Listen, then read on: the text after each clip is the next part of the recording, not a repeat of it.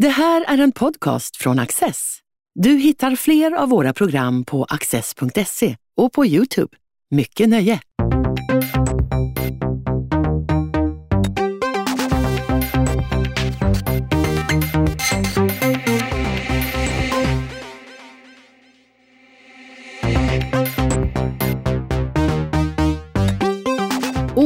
Hallonsten är filosofie doktor verksam på Ekonomihögskolan vid Lunds universitet. Han har skrivit Klämd mellan marknad och stat om samhällets värdesfärer och vetenskapens roll. Med inspiration från Hans Zetterbergs idéer om ett mångsidighetens samhälle beskriver han vad som händer och vad som riskerar att gå förlorat när den akademiska kulturen pressas av näringslivstänk och politisering. Du gör verkligen flera olika saker i, eh, i den här boken men, och en av dem är att du ger den första, så vitt jag vet, lite fylligare presentationen utav eh, ja, beskrivningen av analysen av eh, Hans Zetterbergs bidrag till svensk samhällsdebatt. Vem var han? Eh, han var många olika saker, är ju svaret på den frågan. Eh, och det är relevant när du ställer den frågan därför att jag vill korrigera det lite grann och säga att jag gör en genomlysning av hans sociologiska gärning. Inte så mycket hans bidrag till samhällsdebatten och inte hans hela samhällsvetenskapliga produktion för den är enormt stor. Utan jag fokuserar på det som eh, handlar om eh, värdesfärerna eller de institutionella sfärerna som, han ju, som var centralt för honom men som också är centralt inom annan sociologi som jag är mycket intresserad av. Eh, Eh, det har skrivit, skrevs ett minnesord över honom när han gick bort eh, som hette eh, eh med rubriken eh, Zetterberg levde livet i livets sfärer och eh, att han så att säga var verksam i dem allihopa i någon mening. Och jag tycker det var en väldigt träffande beskrivning när jag fann den därför att han är en oerhört mångfacetterad person, eller var. Eh, han var verksam inom en massa olika områden eh, och det kan man säga fick dels till följd att, han, att jag blev lite besviken över hans sociologiska gärning. Eh, jag väntade mig faktiskt mer. Eh, men samtidigt är han oerhört imponerande i förmågan att röra sig mellan då sociologi, han var professor vid Columbia-universitetet han var sedan chef, eh, i alla fall, eller grundare till och med av SIFO om jag inte minns fel. Chefredaktör på Svenska Dagbladet, verksam i Moderaterna och så vidare. Ehm, så det är väl egentligen det är ett mycket, mycket längre CV än vad man kan sammanfatta i en mening. Men nu gjorde jag ett försök i alla fall. Men du har då fokuserat på det som du säger, hans sociologiska eh, produktion. Eh, I och för sig kan man väl säga att den var en rätt viktig bidrag till samhällsdebatten oh ja. under en period, men vi behöver inte fördjupa oss i detta. Va, va, vad var det som är intressant med honom som sociolog? Ja, det är intressant. Det blir ett lite personligt svar på den frågan. För att jag har eh, inte själv alltid känt mig så hemma i svensk eller skandinavisk sociologi. Utan dragit mer åt det kontinentala eller tyska. Eh, och också dragits hundra år tillbaka i tiden till den mer weberianska kan man säga, sociologin. Eh, och där någonstans så hittade jag en, ett släktskap intellektuellt med Zetterberg därför att han just så tydligt verkade i den traditionen. Vilket nog beror på att han var som mest produktiv som sociolog på 50 och 60-talet när han just vistades i USA. Ehm, och eh, därför är han också inom svensk sociologi och svensk samhällsvetenskap lite bortglömd. Eh, medan han då under åtminstone andra halvan av sitt liv blev ganska uppmärksammad i opinionsbildningskretsar så att säga. Mm. Så jag var väldigt intresserad av att se vad som egentligen fanns i denne Zetterbergs originalskrifter så att säga från den tiden och vad det egentligen eh, bestod i, hans, hans sociologiska gärning så att säga. Mm. Och vad hittade du där? Jag hittade en mycket, mycket begåvad och insiktsfull och kreativ och noggrann för all del sociolog eh, som borde få större uppmärksamhet. Men jag hittade också någonting som jag som akademisk lärare och forskare måste betraktas som lite slarvig sociolog också i det att han eh, inte så noga redde ut vilket, eh, eh vilka giganters axlar han själv stod på så att säga, i sin gärning. Han refererar för all del till Weber ibland. Han refererar ibland till Talcott Parsons, den store funktionalisten eh, i amerikansk sociologi, Robert Merton eh, och en del andra. Men han gör det så sparsmakat så att det krävs ett slags pusselläggande och vill jag nog också hävda eh, ganska omfattande allmänbildning i den klassiska sociologin för att förstå var han fick sina idéer ifrån eller vad han byggde sina idéer på. Å andra sidan om man gör den läxan ordentligt och läser ordentligt och tar reda på eh, mycket av den sociologin som idag är bortglömd så hittar man överensstämmelser som gör just att, det är därför jag kallar det för slarv, alltså att han, man undrar varför han inte tydligare positionerade sig i relation till dem. Eh, det finns olika svar på den frågan. Ett svar är att det var lite annan tradition på den tiden. Idag ska vetenskapliga publikationer fyllas med referenser så det nästan blir oläsligt ibland. Mm. På den tiden gjorde man inte det i samma omfattning så lite grann får man ursäkta det på det sättet. Men eh, jag upplevde tydligt att det fanns ett slags behov, framförallt hos mig själv men förhoppningsvis även hos andra, att koppla ihop Zetterberg med den traditionen som han så, egentligen så uppenbart verkade inom. För hans, eh, om jag förstår dig rätt i boken så är hans viktiga, viktigaste vad ska man säga, vetenskapliga skrifter de är lite, nästan av metodologisk eh, karaktär. Mm. Eh, men det han har blivit känd för det är ju som du säger det här ett schema han upprättar, upprättar med sex värdesfärer som man kallar dem. Och, och det var en serie om de här värdesfärerna i Svenska Dagbladet som liksom blev lite utlösande faktor för ditt bokskrivande enligt, enligt ditt förord i alla fall. Kan du berätta lite om den tankefiguren? Ja, det är intressant därför att eh, eh, Zetterberg kan man säga, där har han egentligen snott direkt värdesfärerna från sina föregångare. Å andra sidan, och jag börjar i den änden för jag vill gärna att vi inte eh, kritiserar honom på det sättet för mycket utan faktiskt lyfter fram det han gjorde med det. Å andra sidan, och det kan vi i och för sig återkomma till, så fyllde han det värdesfärerna med empiriskt och teoretiskt innehåll på ett sätt som många föregångare inte hade gjort. Det är intressant av det skälet att funktionalismen som sociologisk teoriskola eh, och Webers ande över den var så pass vanlig i det tidiga 1900-talets sociologi att den nog togs för given på ett sätt som gjorde att samtidens sociologer använde sig slentrianmässigt av någonting som påminde om värdesfärerna när de beskrev samhället och brydde sig inte så mycket om att reda ut vad det egentligen bestod i. Idén kommer från Max Weber föga förvånande, som lanserar sex stycken Världswehre eller Lebensordnungen, han använder dem omväxlande de två orden, i en eh, ganska blygsam liten essä som eh, mittemellan två större empiriska kapitel i hans samlade skrifter i, organisation, i, förlåt, i religionssociologi. Mm. Eh, och där lanserar han fem värdesfärer plus religionen och så går han igenom hur dessa fem värdesfärer hamnar i konflikt med religionen som en del i samhällets modernisering. Alltså tankefigurer kulturen är att förmoderna samhällen är mycket religiöst präglade. Om man då med religiös menar naturligtvis också eh, mytologi i största allmänhet och så. Det måste inte vara en specifik religion. Men att under moderniseringen och rationaliseringen, som ju är ett begrepp hos Weber, så, så eh, kristalliseras politiken, ekonomin, ehm, eh, konsten, vetenskapen ut och hamnar då i, i delvis i, i, konflikt med religiös doktrin. Så att säga. Detta är Webers idé och det är därför han lanserar detta. Eh, nu är ju inte idén om ett differentierat samhälle ny i och med Weber. Alltså det är ju egentligen Eh, samma sak som arbetsdelning i någon mening. Adam Smith, Adam Ferguson, David Ricardo. Det går tillbaka till, som jag skriver i boken, Platon skriver om det. Jag undrar om det inte finns någon liten skrivning i Bergspredikan om att det är mycket mer effektivt om inte alla håller på med samma sak. Ja. tanken ja, är ju... Logiskt. Ja. ja, precis.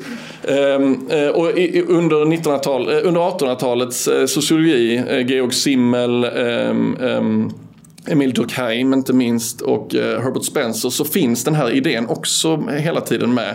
Man betraktar ofta samhället som någon slags organism eller kropp med olika organ som är, har distinkta funktioner men för all del är sammankopplade och så.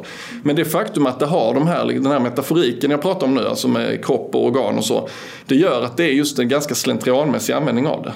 Eh, och så fortsätter det med Weber för han reder liksom inte egentligen ut detta. Många eh, Weberkännare menar att värdesfärerna är hans ett fantastiskt bidrag men att han själv inte utvecklar dem så särskilt mycket. Eh, Parsons hade helt andra idéer om detta och, och, jobbade med det på ett annat sätt. Mycket mer det här med funktionerna, funktionalismen. Eh, Merton, den andra stora funktionalisten, gjorde, eh, gjorde inte så mycket av just det heller. Senare som, som Luhmann och Münch, som jag citerar mycket och så, de, de jobbar liksom med det på ett annat sätt. Så att det här blev egentligen Webers sex värdesfärer blev egentligen någonting som många sociologer tog för givet och aldrig brydde sig om att utveckla. Utan det blev liksom någon slags del i det allmänna tankegodset i sociologin. Och i det här begreppet värdesfär ligger väl också att eh, man gör inte bara olika saker. Alltså det är inte så bara att vetenskapsmän ägnar sig åt någonting annat än vad man gör i religiösa kretsar eller i marknadsekonomin så att säga. Utan man styrs också utav egna, ja, åtminstone delvis unika normsystem yes. som, som då är olika. Mm. Och Zetterbergs idé om jag förstår det hela rätt är att och, och, där är det väl så, och du är inne på det också, att han är inte alltid helt tydlig liksom var det deskriptiva slutar och det normativa börjar. Sådär. Precis. Men att ett samhälle blir bra mm. när de här sex mm. värdesfärerna eh, är i en rimlig balans mm. gentemot varandra. Mm. Och att eh, det kantrar eh, och blir olyckligt och torftigt när mm. någon får ta över och mm. överskugga mm. över de andra. Är det korrekt? Det är helt rätt. För att Zetterberg börjar ju dessutom, när han reder ut detta så börjar han dessutom med begreppet värde. Och så talar han om vilka värden behöver ett gott samhälle. Mm. Det behöver demokrati som är någon slags jämlikhetssträvande. Det behöver monetära eller materiella värden. Det är marknadsekonomins eh, roll. Det behöver religiös frälsning i någon mening eller någonting som erbjuder den i alla fall och så vidare. Va? Och det är värden och hur hur skapas och produceras dessa värden? Jo, genom, det finns då ändamålsenliga just normsystem som passar väldigt bra för att skapa och reproducera ett visst värde. Så det stämmer ju. Jag vill gärna inskärpa dock att Weber var ju inte heller icke-normativ. Och, och, och, den andra stora där i, som var samtida, samtidigt på Columbia-universitetet med, med Zetterberg, Robert Merton, som är en av mina husgudar om man får använda det uttrycket. Han var ju, han var ju också väldigt besjälad av att samhället skulle vara gott så att säga. Att, man, att sociologin skulle tjäna det syftet att skapa det. Så att han, han är nog i gott sällskap där, eh, Zetterberg. Men han är ju också väldigt tydlig med detta. Mm. Eh, och han är också lite extrem för han låser sig vid sex värdesfärer på ett sätt som jag själv känner mig lite obekväm med. Därför att driver man den tanken till sin spets, att det finns sex stycken värden och så ska det finnas sex stycken institutioner som producerar dem och inga andra då fastnar man ju, stelnar man ju i någon, historiskt i någon mening. Alltså man utesluter att det skulle kunna finnas andra sfärer som, som, som tar över värdeskapande eller något i den stilen. Ja, för Zetterbergs sfärer är inte heller exakt de samma som Weber. Nej. Om jag minns det, Weber har erotiken som en sfär till exempel och den är inte med på Zetterbergs eh, lista. Nej. Ehm, du nämner i boken så både kan man väl säga att du beklagar dig över att han inte härleder de här så, så väldigt tydligt. Varför är det just de han är, han är väldigt bestämd med att det är de här sex. Zetterberg ja. ja. Mm. Och det är statskonsten, näringslivet, vetenskapen, konsten, religionen och etiken. Ehm, samtidigt har du någon passage ändå om en uppsats där han eh, egentligen menar att det är en sorts eh, ja, språkliga eller kommunikativa eh, möjligheter som människan har. De som står människan till buds. Eh, ja, det finns sex sådana mm. och därur härleder han de här mm. värdena. Alltså, ja, det, men det där är lite rörigt därför att det där gör Zetterberg i, i det här stora bokverket The Man is Splendid Society som han skriver när han är ganska gammal och det var tänkt att bli sju volymer och det blev fyra. Och han, han gav ut dem på ett eget förlag och han redigerade dem ofta och de är väldigt stökiga och jag är nog ganska hård i min kritik mot dem. Att det här skulle det behövas en redaktör och gärna också peer review för att bringa ordning i detta. Eh, för där blandar han allt möjligt och han är också, när det gäller just detta med kommunikationen, där är han också väldigt tydligt inspirerad av Habermas med de kommunikativa. Mm, och där började det krypa i mig när jag ser att Zetterberg inte belyser Habermas koppling till Weber då till exempel, som är väldigt tydlig. Så Habermas har gjort den läxan med Weber mycket tydligt. Sådär. Men det är intressant samtidigt att du tar upp det därför att det här med kommunikationerna, det ser ut för mig som att Zetterberg har klamrat sig fast vid sex sfärer och sen försöker hitta ett sätt att rationalisera varför det är just de sex och så hittar han därmed Eh, formerna och blir inspirerad av Habermas. Ehm, och man får väl ursäkta det, men det är en smula ovetenskapligt även för en kvalitativt teoretiskt orienterad sociolog tycker jag man skulle också kunna säga att det originella tänkare är ja. inte alltid så säkra i formerna. Det är inte Absolut. det viktiga utan han spelar upp en, en eh, stark och övertygande idé som, som ju också fängslar många. Ja. Och sen får nästa gäng komma in och bringa lite bättre ordning. Ja, och i en mening kan man ju ja. säga att det var precis det Weber gjorde med sin lilla uppsats som jag pratade om innan med, eh, med, med eh, världssfärer. Han gör någonting liknande och sen så får någon annan så att säga göra det riktiga jobbet sen. Mm. Mm. det finns mycket att säga om, mm. om Hans Zetterberg men jag tycker också vi ska gå vidare och säga, för du, du använder då det här synsättet med reservationerna vi nu har talat om och riktar strålkastarljuset mot en av de här sex sfärerna främst, eh, som är vetenskapen. Eh, på vilket sätt eh, använder du Zetterbergs idéer eller den här funktionalistiska ansatsen för att eh, förstå hur vetenskapen har det i dagens samhälle? Ehm, ja, man kan säga med utgångspunkt i två saker. Först kan jag göra en liten varudeklaration och säga att jag är ju vetenskapssociolog. Så att det är ju vetenskapen jag känner bäst. Så därför är det ingen överraskning att det är det som är mitt empiriska fokus här i, i boken. Ehm, eh, så det är det ena och där är jag ju också ehm, eh, väldigt, jag är väldigt bekänt av det faktum att just Robert Merton som är en av eh, de storheterna i funktionalismen också grundade vetenskapssociologin och ägnade sig väldigt mycket åt att reda ut just Just då den här inre lagbundna autonomin hos just vetenskapen som värdesfär så att säga. Så där finns väldigt mycket att, att bottna i teoretiskt. Det är det ena. Sen är det andra att det pågår ju en debatt just nu, inte minst inom akademin, men den har också letat sig ut utanför, eh, om byråkratisering och någon slags marknadifiering av universiteten.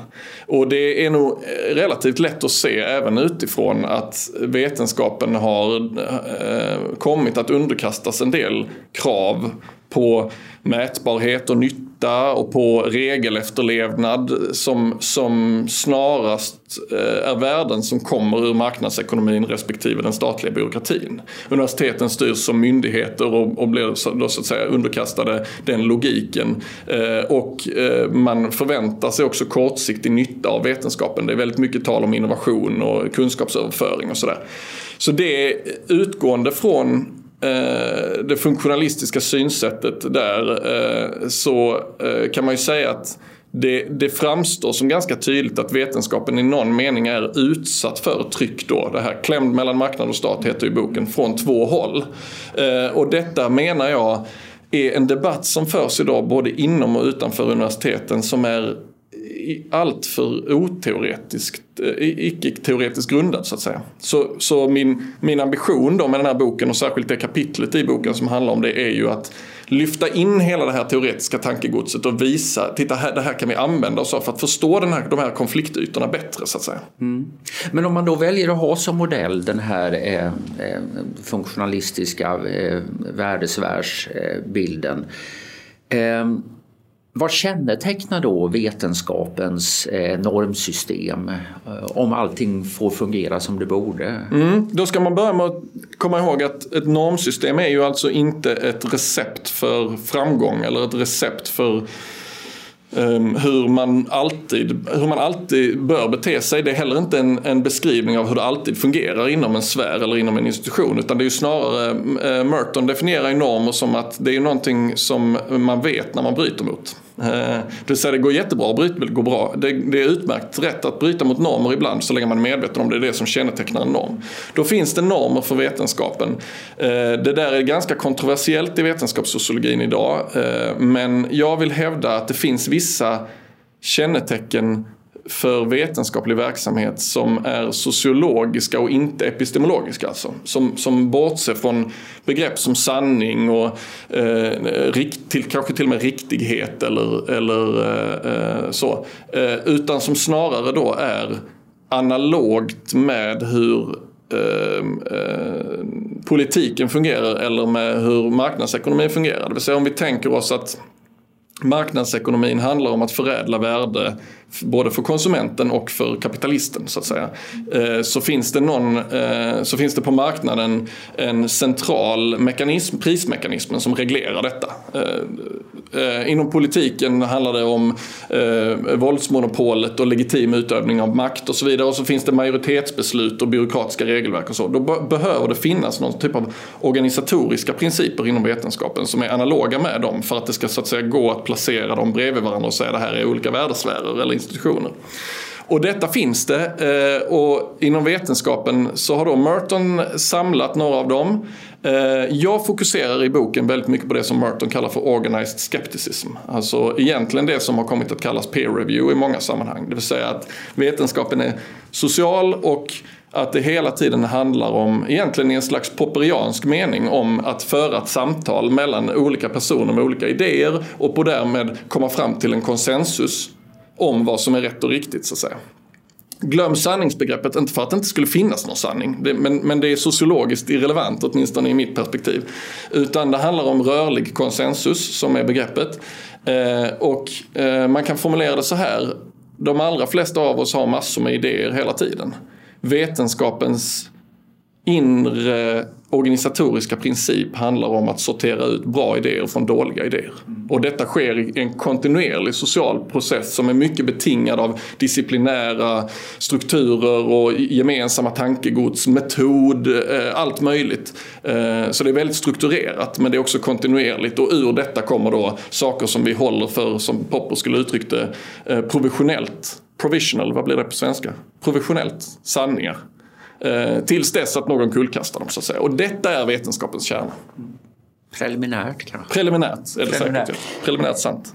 Eh, kollegialitet med andra ord mm. i, i, väldigt hög grad. Eh, och det är ju en, i debatten om vetenskapens ställning i Sverige, men jag tror på, även på många andra håll, så är ju en oro är ju att kollegialiteten håller på att devalveras så att det kommer in andra styrsystem som då är olämpliga. Eh, vad ser du av detta i svensk universitetsvärld idag? Ja, alltså jag ser ju att eftersom jag är verksam vid ett svenskt universitet och både undervisar och forskar eh, så ser jag att kollegialiteten är ju väldigt stark i mikrosammanhangen så att säga. Mellan kollegor så fungerar ju det här. Man får ju lov att säga nästan vad man vill i ett seminarierum och man får mothugg och diskussionen är så som vi föreställer oss den kanske. Ehm, vi är väldigt produktiva. Ehm, vi använder oss väldigt mycket av denna kollegialitet för att sortera ut bra idéer från dåliga och så vidare. Ehm, men sen finns det då en slags kringbyggnad av detta med regelverk eh, och utvärderingar och system för att styra oss i ena eller andra riktningen som inte är baserat på en idé om att stärka vetenskapens kollegialitet och dess förmåga att skapa värde då. Eh, utan som snarare handlar om att man har grunda eller otillräckliga uppfattningar om vad vetenskapens syfte är.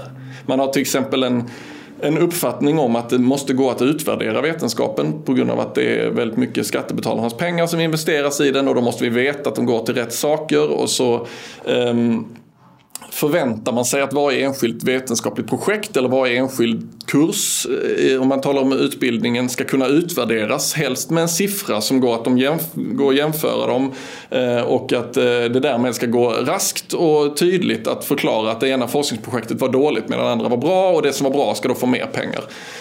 Men det är ju, eh, det, det, skulle jag säga strider mot all uppfattning om just vetenskapen, hur den är organiserad internt. Därför att det är inte någonting som låter sig göras. Eh, vetenskapens nytta kan inte bedömas förrän på, i de allra flesta fall förrän på väldigt lång sikt. Och nytta är också ett ganska diffust begrepp. Eh, därmed inte sagt att man liksom ska ge carte blanche till oss forskare och aldrig utvärdera oss och så. Men det finns en allt för stark tro på det. För att ta utvärderingen eh, som exempel. En annan gäller ju då den byråkratiska regelstyrningen som just kommer då kanske från eh, klämd mellan marknad och stat. Om det var marknaden så staten istället. Det vill säga att universiteten är myndigheter och opererar efter en myndighetslogik. Det finns specifika exempel på detta när så att säga byråkratin i dess rena form, alltså inte skällsordet byråkrati utan en regelstyrd och opartisk verksamhet av tjänstemän hamnar i direkt konflikt med vetenskapen eh, i den meningen att kollegialiteten har liksom sina egna sorteringsmekanismer för att eh, uppvärdera vissa idéer och strypa andra så att säga och vissa kollegor. Och, och, men att eh, anställningsformer och regler för karriärer och resurstilldelning och annat sånt snarare följer en myndighetslogik. Det har ju funnits en, i alla fall ett budskap från politiskt håll om att man har velat öka universitetens autonomi vilket då skulle vara bra för vetenskapens ställning i den här balansen. Men, men också en kritik att i realiteten har det slutat med att byråkratierna och universitetsledningarna har fått ökad autonomi medan forskningen bara blivit ännu mer styrd på kroppen. Mm. Tycker du, ligger det någonting Jag tycker det stämmer väldigt bra och det är också logiskt att det blir så. För att det som man säger är att man vill öka universitetens autonomi. Men universiteten är ju myndigheter. Och rektor för ett universitet är ju myndighetschef, generaldirektör i princip. Så ökar man universitetens autonomi så är det ju den byråkratiska organisationen universiteten som man stärker autonomin hos. Så att jag tycker absolut det. Mm. Men vad tror du att de ville göra? Har du någon bild av det? Nej, alltså, är detta en oönskad effekt eller var detta den eh, sanna agendan? Nej, det beror väl lite på. Lite jag spekulativt. Tror, men... Ja, men jag tror nog att det finns en, eh, i de allra flesta fall, alltså jag uttalar mig ganska mycket här om, om då byråkratisk styrning över universiteten och så, som om det vore någon slags ondskefull plan. Men jag tror i de allra flesta fall att det är tvärtom. Att det ligger väldigt goda intentioner bakom. Man vill naturligtvis ha regelefterlevnad och man vill ha uppföljning och utvärdering för att se till så skattebetalarnas pengar används klokt och så. Utan det handlar ytterst om att man faktiskt inte har förstått vad, hur vetenskapen, eller varken forskning eller utbildningen egentligen fungerar.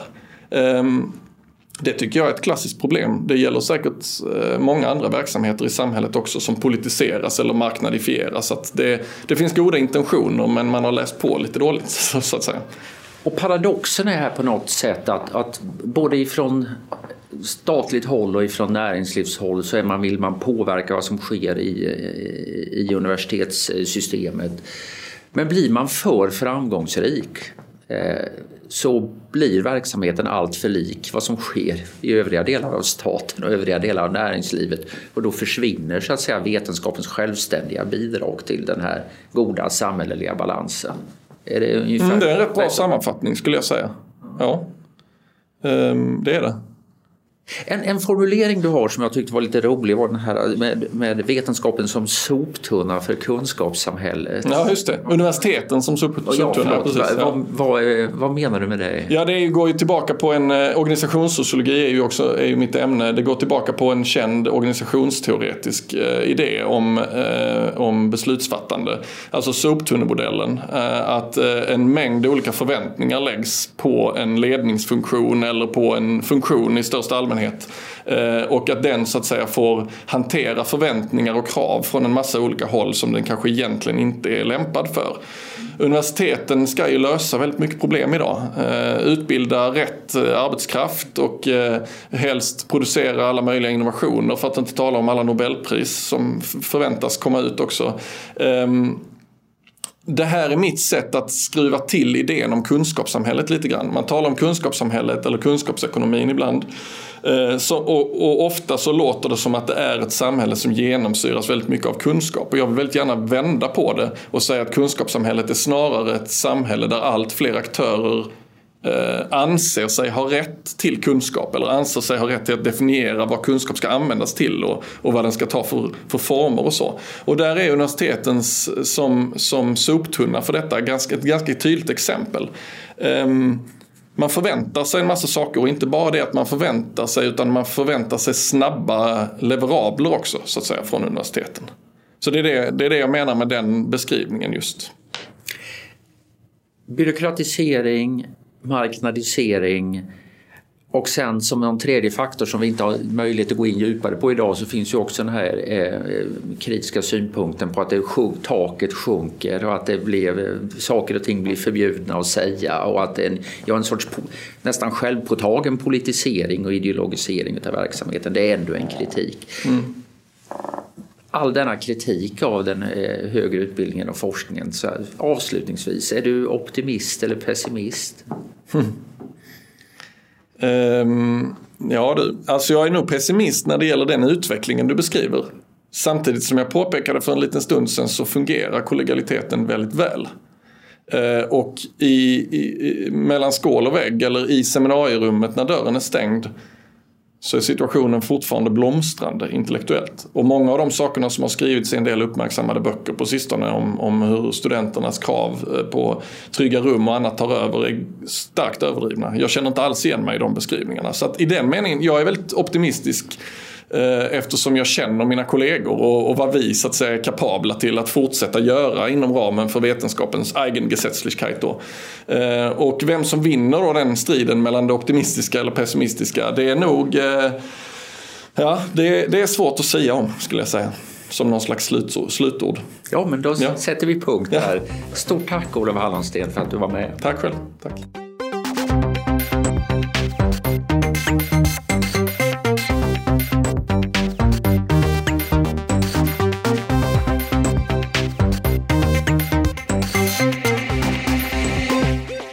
Du har just lyssnat på en podcast från Access. Du vet väl att vi också är en tv-kanal och tidning? Teckna en prenumeration idag på access.se.